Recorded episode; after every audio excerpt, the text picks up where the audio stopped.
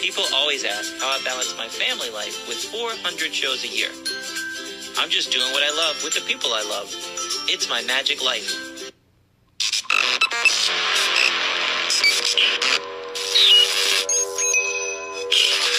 I like Wes Iseli. I like everything about him. All right. This week we have Dr. Ray and Jean Kadkhodaian on the podcast. They are, um, well, I'll let them introduce themselves. Everybody, it's Dr. Ray and Jean. What's up, guys? How are you? Good. How Good. Are you guys? How are you guys? Long You know- time no see, right? We just did a podcast with you guys. How long ago was that? Like three days ago? No. it's a little bit- So what happened was we did the podcast, and then I'm like, "Hey, I do have this opening for non-magic, non-Natalie and I podcast. Um, would you guys be able to make it work?" And it seemed like it was way far out. And then that episode of us on your podcast just came out last night. I just watched it, so it feels like it feels like you just yeah, I just to him. hung out with you for an hour and a half. So uh, tell everybody um, who you guys are and what you do for a living, and we'll get into it. So for the past 25 years now, we have been working with couples primarily helping them navigate the challenges of relationships. And uh, we developed our own model in working with couples called Couple Synergy, which is a 90 day uh, program for couples. Uh, we have a, a clinic in the Chicagoland area. We have opened up a, now a new clinic or new branch out here in Colorado where we live. And um, we are really happy to bring our, our uh, message to the world. So everything says Dr. Ray and Jean. Is uh, Miss Jean is Miss Jean a doctor as well? No, I have a master's degree. He has the doctorate. Gotcha. That's that's pretty close. That's Yeah. pretty close. So so let's get started way back. How did you guys meet? Mm, That's a that's a really good story. We have two different stories, by the way. Oh. Is that because one's Yeah. made up? His started sooner than mine. Oh, okay. All right, there you go. All right. Oh. Go ahead. so I was interviewing for a position at a community mental health center, and I was in the front area of the of the center, uh, talking to my uh, you know soon to be boss, and I see Jean walking down the far hallway, and I noticed her, and I was like, "Wow, she's really cute." And then she walked up, and then my my boss introduced me to her at that at that time. So I remember that as being our the first time that we met. But Yeah. Jean doesn't remember that. So obviously he he got the job and my job was split between two positions and part of it was uh we had common clients. And we didn't look so good on paper. He was 24, I was 30 with a 10-year-old. So we would talk a lot after work and I thought he was going to ask me out and he never did. So then I kind of put him in the friends category. And then uh, we actually met over a fish tanks. I, I had fish tanks my whole life. And I said, you know, when, when I buy a place, I'm going to get saltwater tank. And so my son and I had moved like every year because, you know, rent and it goes up. So you got to always move around. So like 10 different times. And then I bought a condo right before I met him and I got this saltwater tank. And he wrote a little note in my box and said, When are you going to let me come and check out your cool fish tank? And he came over that night and kind of didn't leave. Nice, Aw. Yep. That's how you know it's going to work when they don't leave. That's what happened with us. I never left. so uh, That's sweet. You were in Chicagoland area though, right? That's what Mhm. that's what it was with the rent and the moving around and everything. I couldn't imagine how much rent was and In going up like crazy. Yeah. Yeah, yeah. Yeah. Yeah, you you know, guys- we were both born and br- born and raised in the Chicagoland area, and uh, so never really seen any other part of the country. I mean, I did go to college in Nebraska, but other than that, um, we lived our entire lives in in the Chicago area, there in the suburbs. Yeah, I have eight siblings. So I did run away and join the army when I was 18. So that was how I got out. But then, you know, having a kid, you have to stay wherever the dad is. So we were both kind of stuck there, even though we wanted to leave as soon as we, on our honeymoon, we decided we were going to leave. And that was, took us 25 years to actually get out here before we, before we left. And when I met her, I was dating, you know, kind of casually dating Um, I had, you know, gotten out of a pretty traumatic long-term relationship at that time. so I wasn't really looking for any type of commitment, but um, you know, starting a relationship with her was was very different because you know it's not just it, it can't just be a casual relationship you know there's a child involved and Mhm. so you know really had to kind of look at my priorities in life and what was really important and decided that you know the casual dating life kind of thing wasn't at that point Yeah, he was only 14 years older than than our son. That so it was it was a big life switch for you. huge life you went from like college life to being an insta dad. In fact, we broke up over Mm-hmm. it once, and then you took the weekend and thought about it, and then you're like, I got to see where this goes, and here we are. Did you guys break up because they just wouldn't they wouldn't share the controller for the Nintendo? They were both kids in the other room. Oh my god, he exposed him to too much Nintendo. I was like, hey, you you can't be doing that. so did you guys end up having any kids of your own together? we did yes uh, we got married I don't know how long it was about less than a year after we met right We started dating February 21st. We got married February 14th the following year. Mm-hmm. And our son was born in August. yeah Yep. And he just got married in Vienna in November. So we both our kids are married. Uh the our older son has a daughter, so we're grandparents.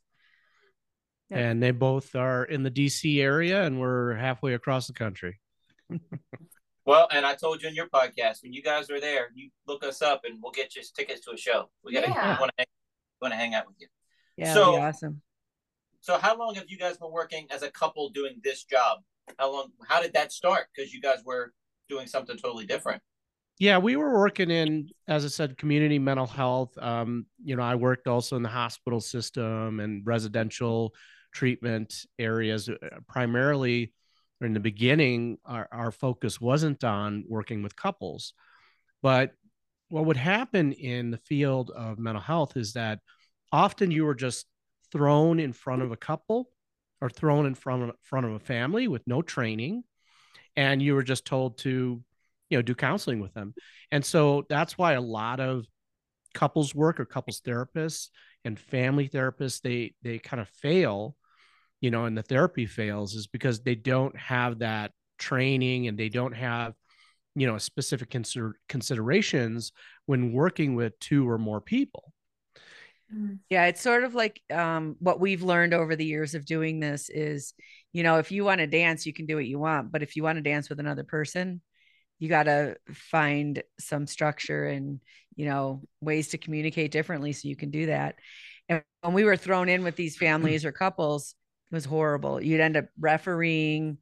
And, and we thought, you know what, there's got to be a better way. This is, it's not productive. People leave feeling bad. You feel bad neither one of us was happy doing that but we were really passionate about relationships and both of us were before we met mm-hmm. and figuring out our own bad relationships from our you know fun dating years. And we thought you know what? Let's figure out a better way. And this was in 2002 too and i quit my full-time job and we we opened up a company the lighthouse which still exists today. You continued to work so, you know, just to bridge that gap because we didn't have any clients yet and we grew it from there. And, you know, in the beginning too, we were figuring it out. I think we've had more fights about our couples than the couples themselves had. just in trying to understand how do you how do you understand, you know, what happens in traditional counseling? There's one therapist and two people. Someone's picking a side. It just happens. Well, we can't pick a side because we each have our own. So we have to fight for this couple to make it or at least to make a good decision about what they need to do. And so we would have to, because you know, you hear something, there's his side, her side, and something else The that's truth. perception. I don't even know if it's truth, but it's perception, right? We've never met any couple or family that you would swear they live in a different house. Their perceptions of what's going on is so complicated. And so we had to continue to learn like that can't be what's the important thing. You know, if you don't like that someone leaves their shoes in the living room, the answer isn't move your shoes. It's why does this bother you and how do you get there or why aren't it's so much more complicated things and what we've created over that last 25 years is it's so awesome because we know it works because on our podcast we've podcasted couples we worked with 15 years ago and they still say we're still practicing the things you taught us. We're still doing it. And and so it, that's one thing with traditional marriage counseling. There's a two year attrition rate. People behave for a bit and then they go back to their old ways. And in the model that we've learned and, and teach that doesn't happen which is really awesome. Yeah, Yeah, the, the problem with marriage counseling and traditional marriage counseling is that 80% of the time it is driven by the female in the relationship. And 80% of marriage counselors out there, traditional marriage counselors, are female. So right off the bat, there is a gender bias that that occurs. And yeah, yeah, now you got two women yelling at you. right. know, I don't want Some- to go. Why don't you want to go? Come on. No, no, you and that's what most guys coming into therapy, you know, being driven by their wives feel when they come out. And the therapist ends up becoming a referee and either supporting the guy and now the wife feels like betrayed or supporting the wife and now the guy feels, you know, hey, I can never do anything right. And so, you know, in the model that we created is I work with the husbands, Jean works with the wives, and then we come together the four of us. And over the 90 days, it's a very structured process. So we're not allowing them to go back into their their conflict cycle and the dysfunctional pattern. You know, we're teaching them new ways of communicating and new ways of having productive conflict so that they can actually transform the relationship and not reinforce it. What were you gonna ask? That he answered my question. I was going to okay. ask if they were if you guys talked to them separately and then brought them together. Do you kind of mix and match? Like, do you talk to them separately and bring them together, and then separate again and together, or is it just in the beginning they're separate? Or And do you guys talk behind the scenes and try to get a course. feel? all of the above Yeah. Okay, All right. All okay. right. and yeah. it really depends on what we're seeing with the couple you know so mm-hmm. some people you know maybe they had some some big thing happen which is getting in the way of of their connection so they, they need more individual work or um or we do more couples work or yeah we do talk and that's a really difficult thing that's a great skill to have information about another person that you can't divulge Right. and still help them because if someone tells you something and the other person hasn't said it we can't go confront that person that doesn't work Right. but we do know what's going on yeah. How do you how do you know when they come in that they're both not just full of it? They're both not just lying and saying they're both perfect when they're both at fault. How do you? they're both at fault Yeah. it's always a 50-50 Okay. Okay. They just don't know it yet because one person's stuff is more outward and one is more inward but the inward person is allowing whatever the outward person is doing so it, the, the correction is in both ends so we always and we, we tell them that up front it's it's a 50-50 you guys are both equally responsible for the condition of the relationship But I'm scrolling around your website. I mean, if one is a, a drug addict, cheating, things like that. If one is doing all the cheating, one's doing all the drugs. How is it still 50-50? That's the outward part, right? That would be the outward. yeah she hasn't left Yeah, Or there's he- you know that the person that's doing cheating or using drugs, they're in the spotlight, but there's still a supporting partner that is tolerating it, enabling it, contributing in some way to the condition of the relationship. So, you know, they've got their piece. They don't have the spotlight issue that's going on, but they have their piece that's contributing to the dysfunction in the relationship. Wow. Yeah. Yeah, you usually see the person that that as the victim, the one that, you know, the one that's not cheating. The one that's cheating, you're like, "Oh my gosh." And the one the spouse that's not, you're like, "Oh, that poor girl, that poor guy, whatever." And you're thinking they're following the rules and that other guy isn't or girl, whoever. Yeah. So, yeah. You know, we think of relationships in terms of four categories that we call flags. So we have a mm-hmm. yellow, blue, red, and green flag kind of categories. And the yellow flag is is mostly the type of people we see. And yellow flags are things that erode your relationship, that erode your bond. You're not spending time together. You're overwhelmed with the kids you know all it's like the stresses of life that the last thing that happens is lack of investment. Yeah you're you're tired and you just don't work on it right? The second one is blue flags. Mhm. blue flags is like code blue. You're doing things that are killing the relationship like keeping secrets not talking about money uh having friends of the opposite gender that you confide in. You're confiding in about your relationship. Um Yeah, it's really like the deception and separation. So it's like parallel lives, and you're living your life, the other partner's living theirs, and there isn't really a, inter, any intersection in that life. and then the red flags are the toxic ones like you're talking about the cheating and the and it's serial cheating not a one time. Th- those are different and people can recover from that. But if someone is a serial cheater or or an addict that isn't in recovery or working on it those those that person that you think is the victim they need to figure out how to get out of that for sure So do you guys go in with the mindset that every relationship can be saved, or is some of them just a, a boat that's on fire and you just got to let that go in separate directions? We never make the determination whether a relationship can be saved or not. That is not up to us. It's up to the couple. Okay. right? A couple always has three choices at any point in their relationship. And that is the choice to stay. And that means tolerating and accepting everything the way it is, choice to leave and accepting the consequence of leaving, and then the choice to change. The first two choices, you can make that on your own. The third choice requires both partners equally investing in changing. Right. We have seen couples come from most horrific of conditions and turn their relationship around 180 degrees. And we can give them the tools. It's really up to them to make it work. we see relationships developmentally, not so much pathologically. And so all of our initial uh, template of relationship is parent child. And when a couple comes in, they're they're parent child.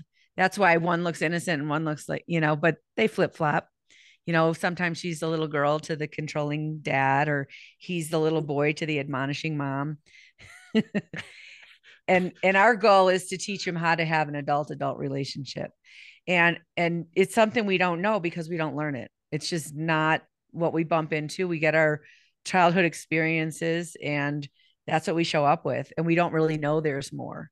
And as as we are helping them on the individual level to do that and take responsibility for what they have control over and to not try to control their partner which they don't have control over then they choose for themselves ultimately. And and we'll tell them that. Our goal is not necessarily a relationship. It's that you become a whole and healthy people. And from that place you'll make a good decision about your relationship. And mostly they stay. Mhm. if they're both working on it I'm glad you said that relationship flip flop like that because I said on your podcast that I feel like a little boy when she's mad at me. And then I got to thinking, man, that probably doesn't sound good. That sounds like some weird thing, like I'm dating my mom or something. That sounds weird. But, but that's the hmm. game I play. That's the I do magic for a living. I'm a little kid. I'm living my childhood dreams. I play video games with my kids. I can get on the floor and play with my kids and be in that world.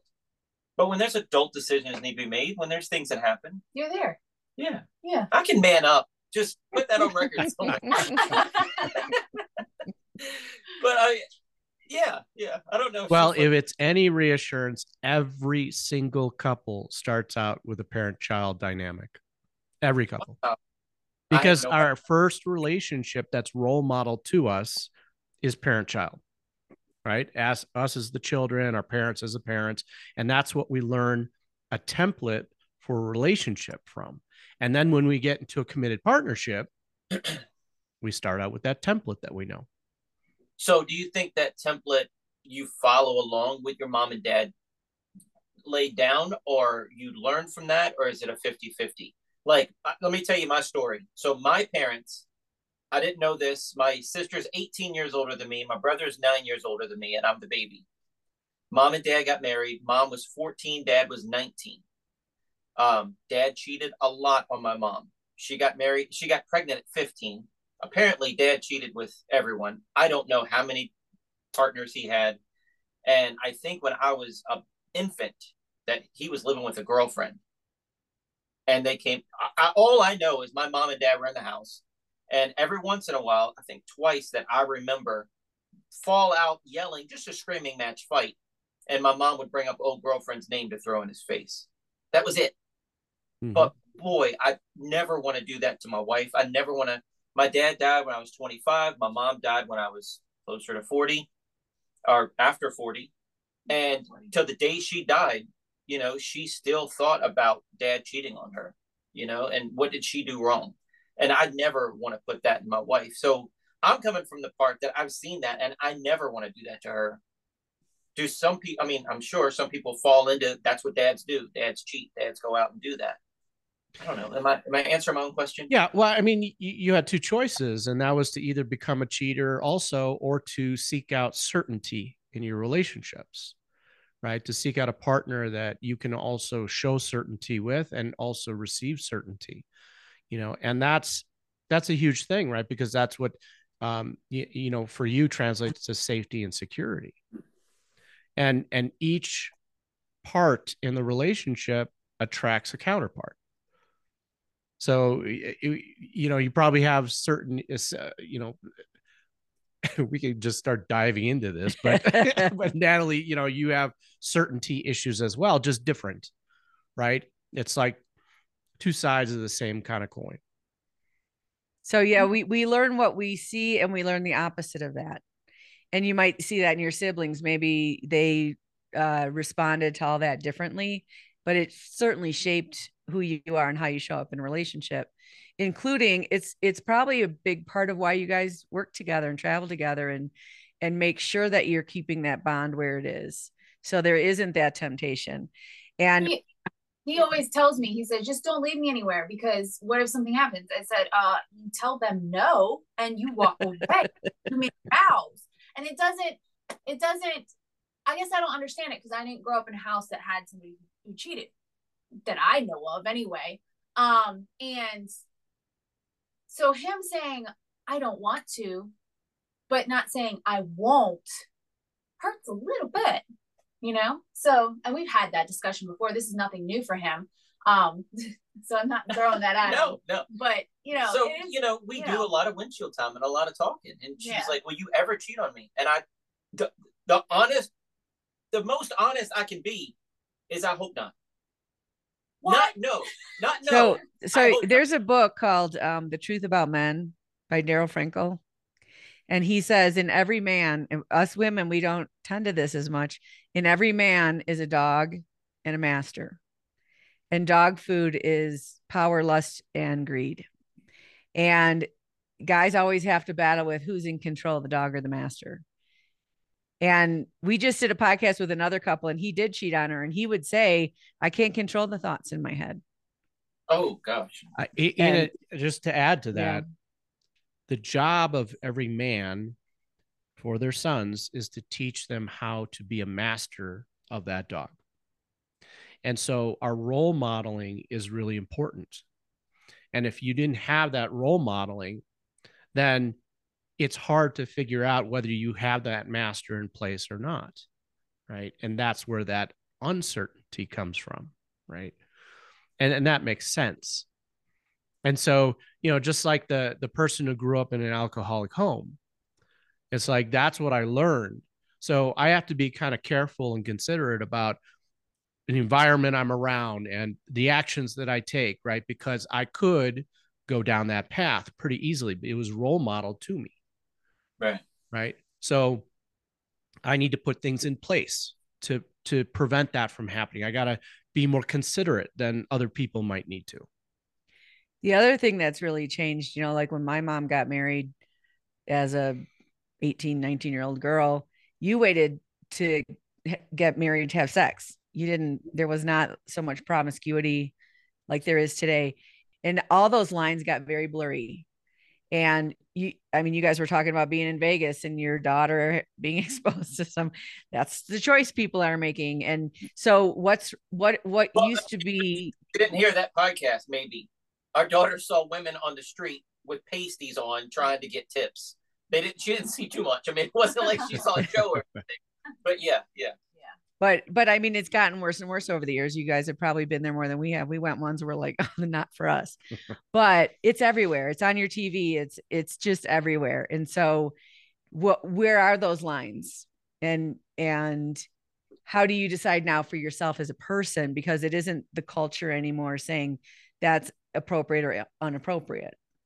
Mm-hmm. You know, if if a girl came to school when I was a kid dressed inappropriately, she got sent home not anymore. It's like, hey, it's your body, express yourself the way you want. And so I think it's so much more complicated and, and difficult for us, especially teaching children. I'm glad our kids are grown up. Yeah. of those kind of things. And Yeah. and that's how you fireproof your marriage, right? You you know where the gaps are and you fill them in. The the challenges for couples today are way more, exponentially more than past generations. You know, if we went back 50 years, there was static roles. You knew what you did as the man of the house. You knew what you did as the lady of the house. You had these roles that you had to fulfill. And it was pretty standard across your community and you know your immediate community. Nowadays, those roles don't exist anymore. And so it, there's no static roles. And so husbands and wives have to figure that out on their own now. And there's no role modeling to look to. So you got to you, you you have to juggle that around and figure out and this is what I was taught, this is what I was taught. Well, what do we really want it to be? Right?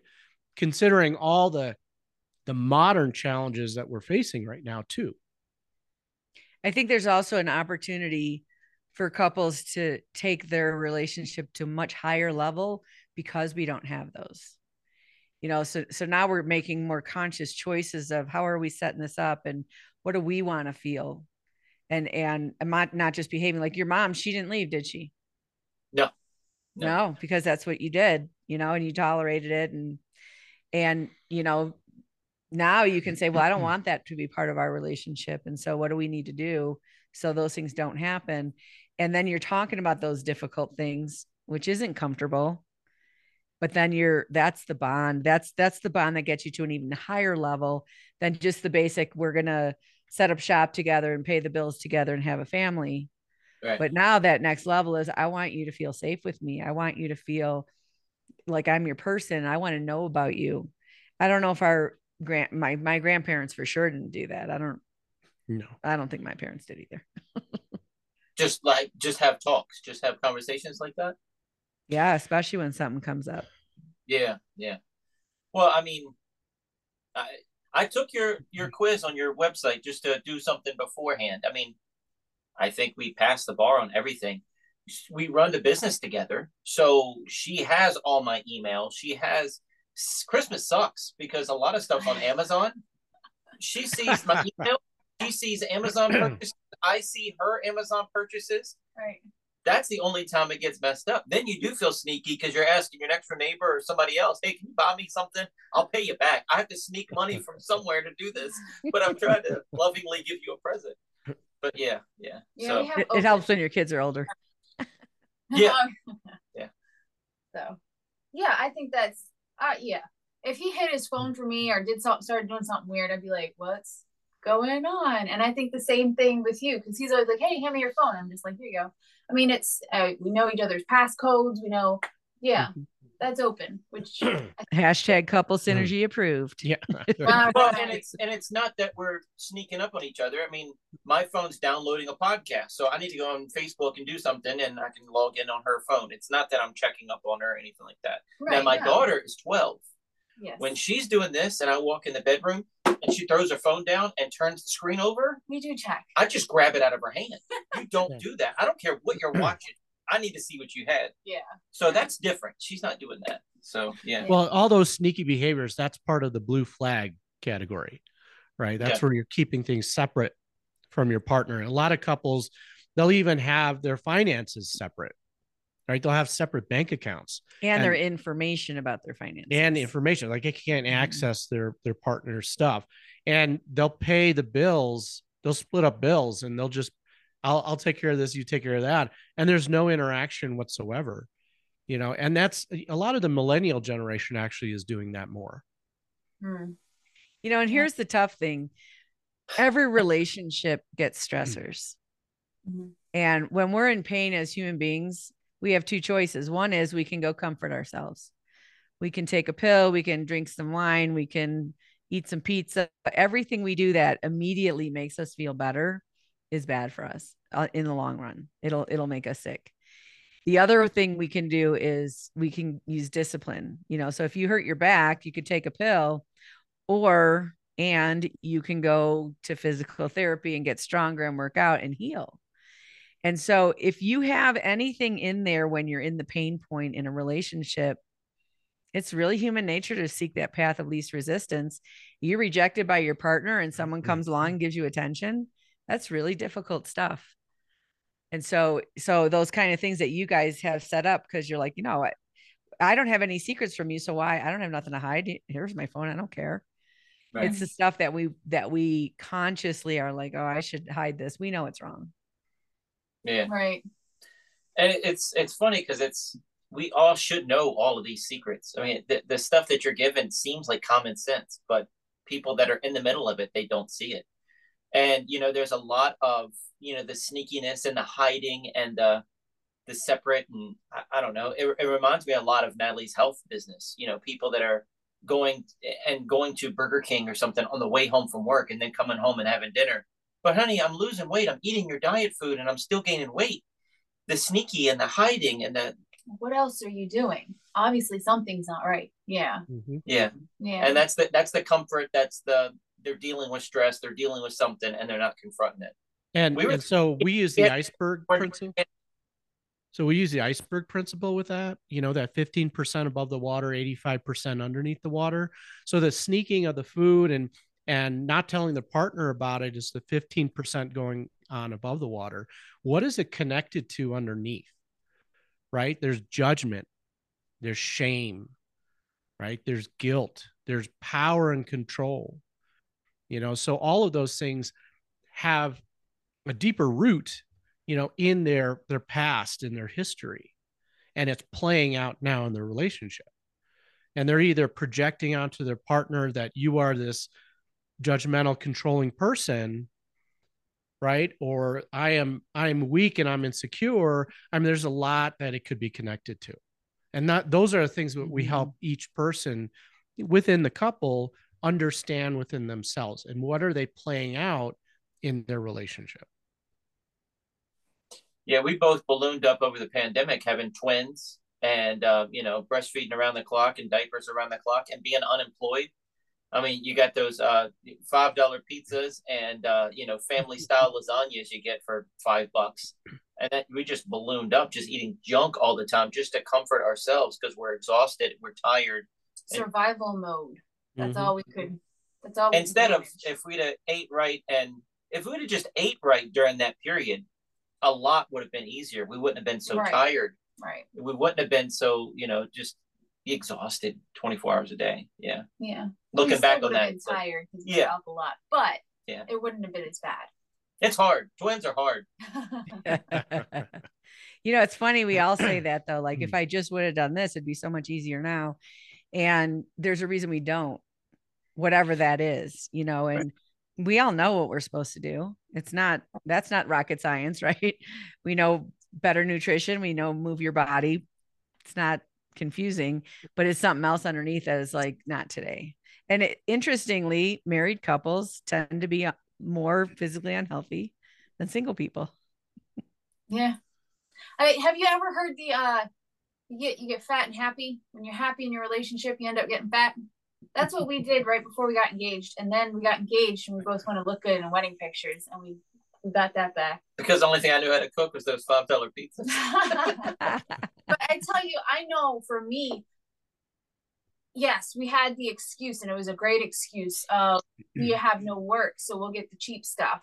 But we could have gotten cheap stuff that was better for us, I'm sure. But I had, I know for me, working on that mental relationship with food and everything was very important. And that's probably along the same lines as far as marriage the marriage counseling and everything goes is you know this is just easier to ignore it and i don't want to work on myself and then once they face it they really got to work a lot of mental work and that's hard I'm not trying to shoe in her health business. I'm just saying the similarities of do the work, lose the weight, and then as soon as you quit, you balloon back up. As soon as you stop going to therapy, they start fighting again, or they give it two months, eight months, whatever the thing was. It, the similarities that's are why you got to keep that's why you have that's what i'm saying you have to do that mental work or it's not going to stick Mhm. yeah that's what i'm that's what i'm getting out of it anyway Yeah, it's the same thing we're talking about. It's not just changing your behaviors. It's healing what's underneath there that is driving those behaviors. yeah And you know, sadly, it, it's complicated. It's complicated the work we do and it's complicated with our bodies because of all the the, the the chemicals and the hormones and the and the misinformation, huge misinformation. And what happens too when you when you lose weight, you lose muscle. When you gain weight you gain fat. And so every time you go through that cycle that's what happened to me when i was when i joined the army i, I did an extreme thing to get in to, to make weight. And then i've just dealt with that my whole life. And every time i go on something extreme i'm more fat less muscle more fat and and that's just then you go through menopause and it's it's a party. So it's Mhm. I, and i'm just learning this stuff now. I didn't know that. And now this information's available. And so it's like don't do the extreme thing. You got to do the and when you do that and you feel good it's maintainable. When you're doing the extreme stuff it just but you don't know that no. No, yeah. and a lot of us want that quick fix i think in in everything and anything. What's the quickest way to get it done? What's the quickest way to lose weight? What's the quickest way to put a band-aid on our relationship so we can move forward? And it it never works. So you have to actually you have to do the work. Well Yeah. if you think about it too when when you have friends what do they think right? So mm-hmm. like we when we were young and you know getting married and all our friends were probably a lot of them single and going out and partying and doing stuff what do you what do you mean you guys don't go out and drink without each other what do you you know and and they would put a lot of pressure on that we're like well we don't think that's very healthy Yeah. Why don't you guys do, you know, guys' night out or girls' night out or guy trips or girl trips? You know, we don't we don't do that. We've never done that our entire marriage. so Because- a lot of that stuff is normalized you know and so same same with drinking same with eating it's like well it seems like it's everywhere so what is it going to hurt and we don't really know what it hurts until we're alone by ourselves in pain yeah, we never did that. no Yeah. Mm-mm. Um, so you guys have a lot of different things going on. Um, on your podcast that I did, you said you guys have 40 acres. It's Colorado, correct? Mhm. Yeah. Second guessing. Um, do people come to your place? Do you have an office? Or are you doing it all over Zoom and different things like that? So up until COVID and lockdown, we were seeing we were seeing clients in the Chicagoland area, um, God, what twelve hours a day or something like every A lot. day, in in person, right? And you know maybe we were doing ten percent of the work uh, virtually, and then when lockdown happened, we had to send our staff home, and we went hundred percent virtual, and that really kind of shifted things because we had to learn how to work virtually with people. And at the same time, then we really started looking at our life and our kids had had grown and were out of the house. They were never coming back to the Chicago area. And so we were saying to ourselves, why are we staying here? You know, what was really keeping us here? And we started to really look around and we started, you know, we we were avid hikers um, before that but then covid you know pushed us outdoors and we wanted to hike even more. And we started hiking in colorado we started looking out here and the lockdown helped us branch out and be able to provide services beyond just the region of the chicagoland area in illinois but now we're able to provide our services and our message to the world which was hugely important for us Mhm. because now we can actually help a lot of people versus like just one couple at a time. So did you start your podcast around the pandemic time as well? We did. 2019 Yeah. yep and So- and we we offer a few different levels of things so we have we have a weekend um relationship enhancement weekend a weekend retreat for couples which what we found is like the the individual work we do is like um like intense personal training. yeah but but what you do you're in it for an hour and then you're going back into your life. And so your your change is a little bit different. When you come for the weekend there's no distractions for four days. I mean for four days you are in it. And so what you're really doing is you're really filling up that relationship bank account and once you feel that because unfortunately in our work we're asking people to do the work without them really knowing what the payoff is.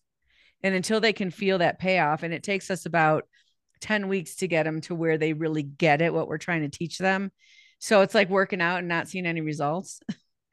And that but the weekend that's like that deep dive into it where you're you're so immersed in it. When you come out you fight back for that. You you want that connection and that feeling and that closeness again and so those two things are i love doing both of those type that type of work And I mean, we have a home study course Mhm. too, where couples can do that, you know, the kind of work at home and really understand a lot of the concepts that we're, you know, trying to teach them. And when we work with couples intensely and personally, we have them do the home study course in conjunction with the work that we're doing with them. So, you know, we're we're just trying to get that message in in many different ways, you know, for people so that they can kind of, if they want to dabble in it, great, understand the concepts a little bit more. But if they really want to jump in head first, then we have that capability too. I had a uh, a psychiatrist, I think is what they're called. Psychiatrist? Is that who she was? A lady from England. You remember Oh. her? Yeah. She said that she didn't like the Zooms because, and this wasn't couples, so I can't imagine couples, but she couldn't get a feeling for the person as being, you know, like I'm looking at my phone, a ding goes off and I'm here, or the cat walking by the camera over there, or whatever. These people, for her, she's trying to lock in with them and be there. Did, was there a big adjustment? Have you been able to figure that out, or is there still toughness with over Little bit of Zoom? Disconnect. is Yeah. what the, the the only thing that I really notice is when people have kids that keep barging in. Mm, And besides that, people are pretty intense and and wanting and willing to be learning what they're learning. So it, and and it might be because it's couples, right? Because if your partner's doing it and you're not, that's probably not a good feeling. So you don't Right. want to show up half. Okay. That's the only thing I've noticed is is Yeah. some people have kids that'll, you know, Well, distract them. one thing I, I you know I've observed is that when we were working with couples in the office, um, a lot of times they would come into the office, they'd feel really good after leaving, right? They like the environment, the environment makes them feel good. And then they go back to the same home where the conflict is. So change was happening a lot slower. So, and that's why we did the home study course because we wanted them doing that work at home in their home environment. So now they're making those changes happen at home. Well, now in doing the virtual work, they're in their bedroom, they're in their living room and working with us. So the change is happening at home. On top of it, they're doing the home study course. So the majority of the work is happening in the home environment and it starts to shift the whole dynamics there. So it, it did take a little bit of a shift in the way we communicate, you know, virtually, but I, I think that we've been able to make that shift and and the change is still happening. Maybe That- that's a really so. good. And I think that when we went to mostly virtual is when we created the home study. Yeah. Because it was harder to do. So you could imagine if you're coming in for a session, you're you might be a little emotional. Well, we don't really learn very well when we're emotional. And so when we were trying to teach and they're emotional, they would come back like, you remember this? And they'd forget. Or they I I remembered it when you said it, it sounded like common sense, but now I can't tell you back what I heard. And so the, the home study course is like, what are the the things that we're telling people over and over and over again that everybody needs to learn? And I so I think that combination is a big deal, but nothing is ever going to replace being in person. We prefer in-person work. Um, and we miss it, but we can be very effective without it. But it does lose a little something. And the people that do the home study group, do they normally sign up for the weekend or is it just a small percentage of those or that's a different clientele completely? It's different. Yeah, I think we found that the majority of people who are signing up for the weekend have been working with us personally. But it's not personal. The weekend's not personal. So we've also had family members and friends and yeah. neighbors on the weekend and we tell them we don't we don't talk to you guys on the weekend. We teach and you guys talk to each other. So that we don't necessarily have to have been working with them yeah. for them to be on the weekend. Yeah. Do you guys work with churches at all with them going to their pastor and asking for help? Pastor, I mean, he can help a little bit, but you guys have the knowledge and the schooling just for that where he's got all these other things going on. Do you guys work with churches to get clients? You know, a lot of times the churches have their own resources that they have created. I know there's a lot of um, Christian based organizations that really focus on working with the churches and they don't really look outside, you know, of those close knit communities. And we're not opposed to working with churches, you know it's just i think that they really want to be make it christian based and bible based based which we don't do. Our, our work isn't not is not spiritual well spirituality it based spiritual but it's but not it's not specifically uh you know christian based type of approach. Yeah but if you're addicted to drugs and you're cheating on your wife i mean that's that's not very christian of you anyway. So i mean you know what i mean? It's right. it's yeah. yeah and i and i think that is kind of part of it you know like some people will be like well i only want to date a christian because then that won't happen but right. it does because yeah. you know you can't you can't like force yourself because something external is going to judge you so you're going to behave you know and i think that's kind of that thought of why they want it to be so structured along those lines and what we do it, we don't we do deal with people's beliefs, but we don't need them to believe anything in particular, but what works for them. And if if you're calling yourself something but you're not living the life, yeah. yeah, that's that's anybody. Uh nobody's perfect. No. Nobody's perfect. But uh I'm I'm really close. Yeah. we were just watching. We're actually planning a our anniversary is in a in a couple of weeks. It's on Valentine's Day. Yep. Yeah. And we're putting our dogs into puppy school, which takes a month. So we're like, all right, we don't have, we're kind of free. So we were watching this show uh, of old old Irish pubs. So we're doing a tour of Ireland to visit. There's like 24 different pubs that they did this thing on. And this one guy, he was uh they do a lot of singing there and stuff and he goes i can't sing because god has to has to have one imperfection he's I, i'd be perfect besides that that's like what you were saying my only flaw you gotta have one I haven't found mine yet, though. Oh, come on! I now. can sing. Just not gonna do it right now. Can you tell everybody about the billboard? I thought that was awesome. I, I you talked about it briefly, but I want to go a little deep dive into that. So when we first started our company, it was just the two of us working with couples. You know, we we really didn't have two nickels to rub together. And at that time, this big shot divorce attorney in Chicago in the downtown area put up this billboard and on one side was this scanning, scantily clad woman and the other side scantily clad guy and in the middle it said life is short get a divorce. And she was a she uh, you know attorney she got a lot of press for that. I mean nationwide press. And she she then went on to have these uh, roaming billboards that go throughout the city saying the same message and, you know, we felt really strongly about it that this is the worst message to be promoting, you know, that it's so, so trivial. You know, marriage doesn't really mean anything. And so we put whatever money we put together and we got another billboard you know, on one of the major expressways going in the city. And on one side was this young married couple, the other side was an older couple that were dancing together. And in the middle, it said, life is short your marriage doesn't have to be and you know that message we got some press for it not as much as she did you know but it, it was really important for us because of what we were trying to do and what we're st- we still are trying to do is is really give couples the resources out there who feel alone and are struggling. They don't know what to do. And we don't want them to think that this is how it's supposed to be. Right? Right. Because it can be better. It absolutely can be. And we have this, this natural way of feeling. And when we do the right thing, we feel good. And when we do the wrong thing, we might feel good for a few minutes, but then we don't for very long. And we see this a lot with young people. They are so disconnected socially. They don't know how to interact and they all their anxiety and dep- depression is through the roof.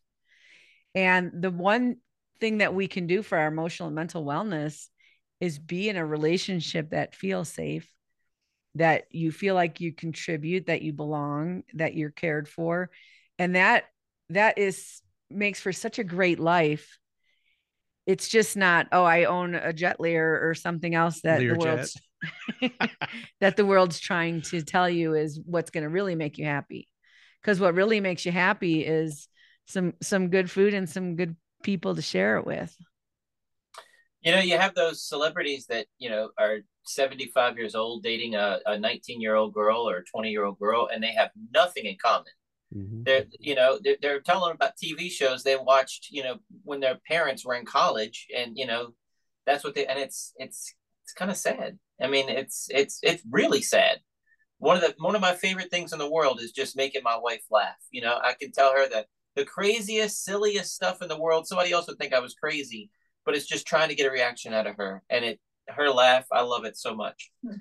But going back to the other thing, you guys were talking about that divorce lawyer and everything. In my mind, it's stereotypical. Like the the big shot divorce lawyer is usually divorced. Is that a, is that a is that a stereotype or is that something I've made up? I, I think there's a probably high correlation with that. You know, that that big shot divorce attorney, she was divorced. I think I think too what's really sad is that um uh the way people the way the the system works with divorce is so utterly dehumanizing. Mm. And the people we see go through that even if they were sort of in agreement in the beginning, the way they get riled up and the fear, you know, this is your money, this is your your safety and security in life. You're already heartbroken and and your emotions are running high and and that is it's really easy to have that used against you during a divorce. And I really wish they would make it harder to get married and easier to get divorced Mhm. and it, it should just be you know a mathematical formula financially and some other stuff so i don't know why they have to our, our friend went through a five year divorce I was going to say the same. 100000 plus i'm sure you see it and I, I go through it, and the lawyer was making it last five years just Mhm. because they had nothing left. There was nothing left to split after that. It was Yeah. just, and the Yeah. lawyer got it Yeah. and it's it's really sad you know and so if people are going to choose that path i wish there was a better way and I, we do know some attorneys who are trying to make it a better way but they they don't get any friction you know they, they, don't, they don't have any momentum because it depends on both people behaving Right. and as soon as someone gets scared and hurt people don't behave anymore really brings out some things in people Well, just keep them keep them going, keep them safe. Show them show them what to do, and it's not a cure all fix all. You got to put the work in. You know, you've messed up once before; it could happen again. So put that work in. That's the. I think that's what you guys are trying to say. Mhm. yeah and, and more important than that is we really want people to know that there is something you can do. Mm-hmm. Because a lot of times people they love each other they're not happy and they don't know what to do. But there is help there is stuff you can do. You can educate yourself and you can work on it and that it will make you help you feel better. Now, I mean, even if you get divorced, especially if you have kids, you have to still learn to work with each other. And so we'll tell people that, you know, especially if they have kids, you know, it really doesn't matter about the status of your marriage. What, what matters is that you guys have to be able to communicate with each other. You have to be able to not have resentment and be able to resolve conflict, you know, for the sake of your children. You know, so all the skills that we teach couples is invaluable. yeah and it also if you leave a relationship and you haven't learned what that person came into your life to teach you, Yeah. You will attract the same lesson right back into your life. We've all seen it. We've all seen someone do a lot of work to get out of something. Two years later, they're in the same dynamic with a different person. Or and worse. so that's our goal too, is that, you know, you you shift that up. Like, you know, you were talking about someone that's with an addict or a cheater. You're going to continue to attract that until you figure out why you attract that into your life to begin with and so that that to me is is the greatest part about doing this work because i i believe our highest form of of spiritual greatness on this planet is to be in a relationship with another person. It's hard. Well, one of the things you were talking about divorce a second ago, that the Bruce and Demi, Demi Moore and, and Bruce Willis, uh, that dynamic of them being together at birthday parties and taking pictures together and being a loving couple towards each other, although they have separate relationships. Everybody was it was on the cover of every magazine. This is so weird, but that's the way it's supposed to be. Yeah. But I don't know anyone that's gotten divorced that are like that, Right. even today. Friendly. Yeah. That friendly, Right. right?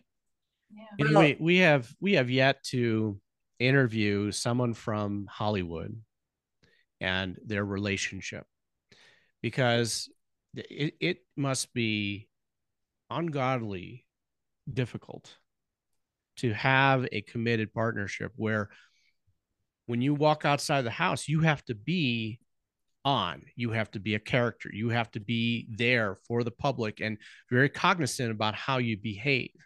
And then behind closed doors now what? Trying to be authentic when you're how do you be authentic yeah. right you go on set you are kissing another co-worker co-actor and then you come home to your committed partner right well how do you how do you integrate that you know And where do you draw the line about That's three months at a time for 16 hour days.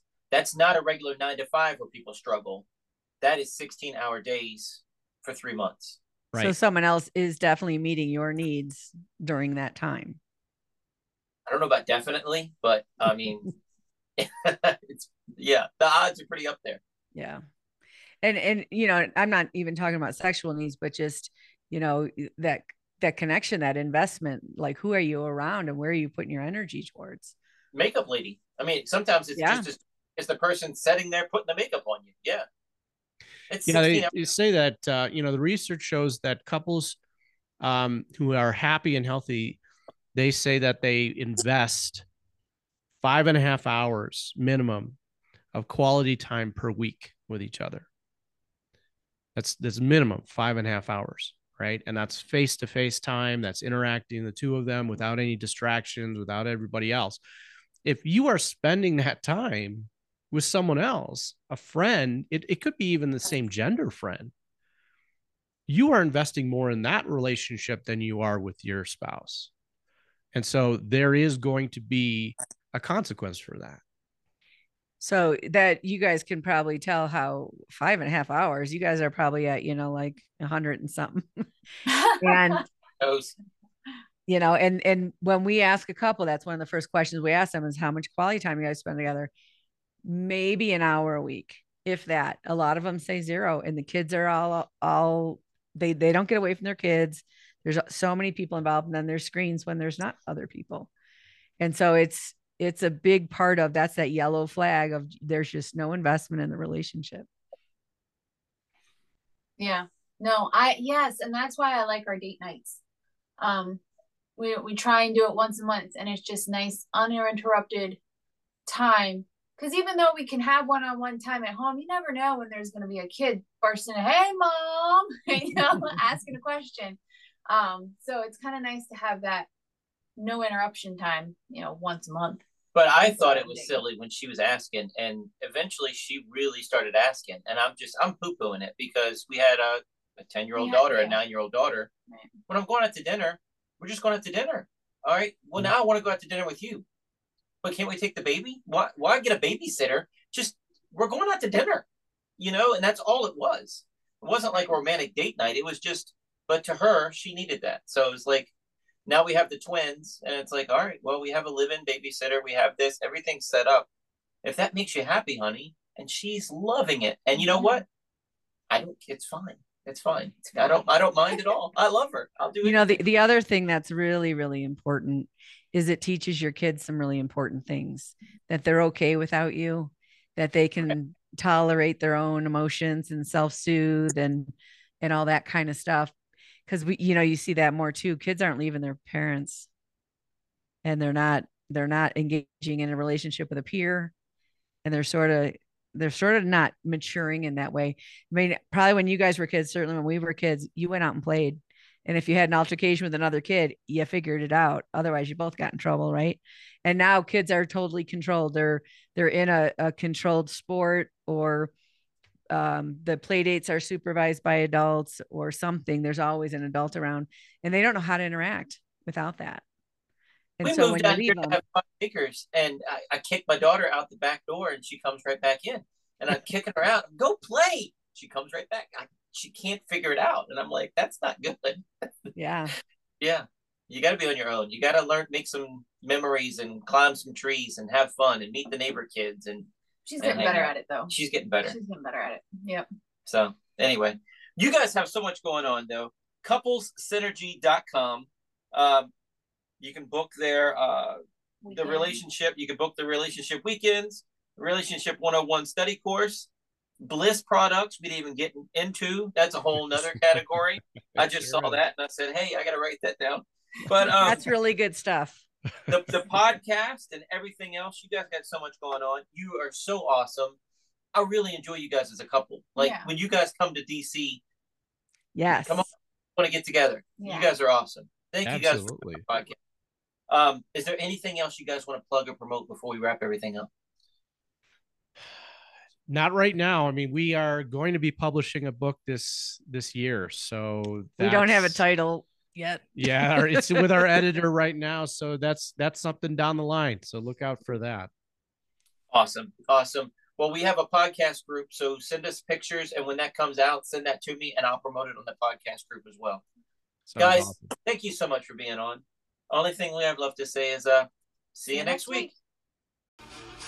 Check us out online at wesiseli.com and patreon.com forward slash wes underscore iseli for behind the scenes videos, blooper videos, never before seen footage, discounts on merchandise, magic trick tutorials, and more.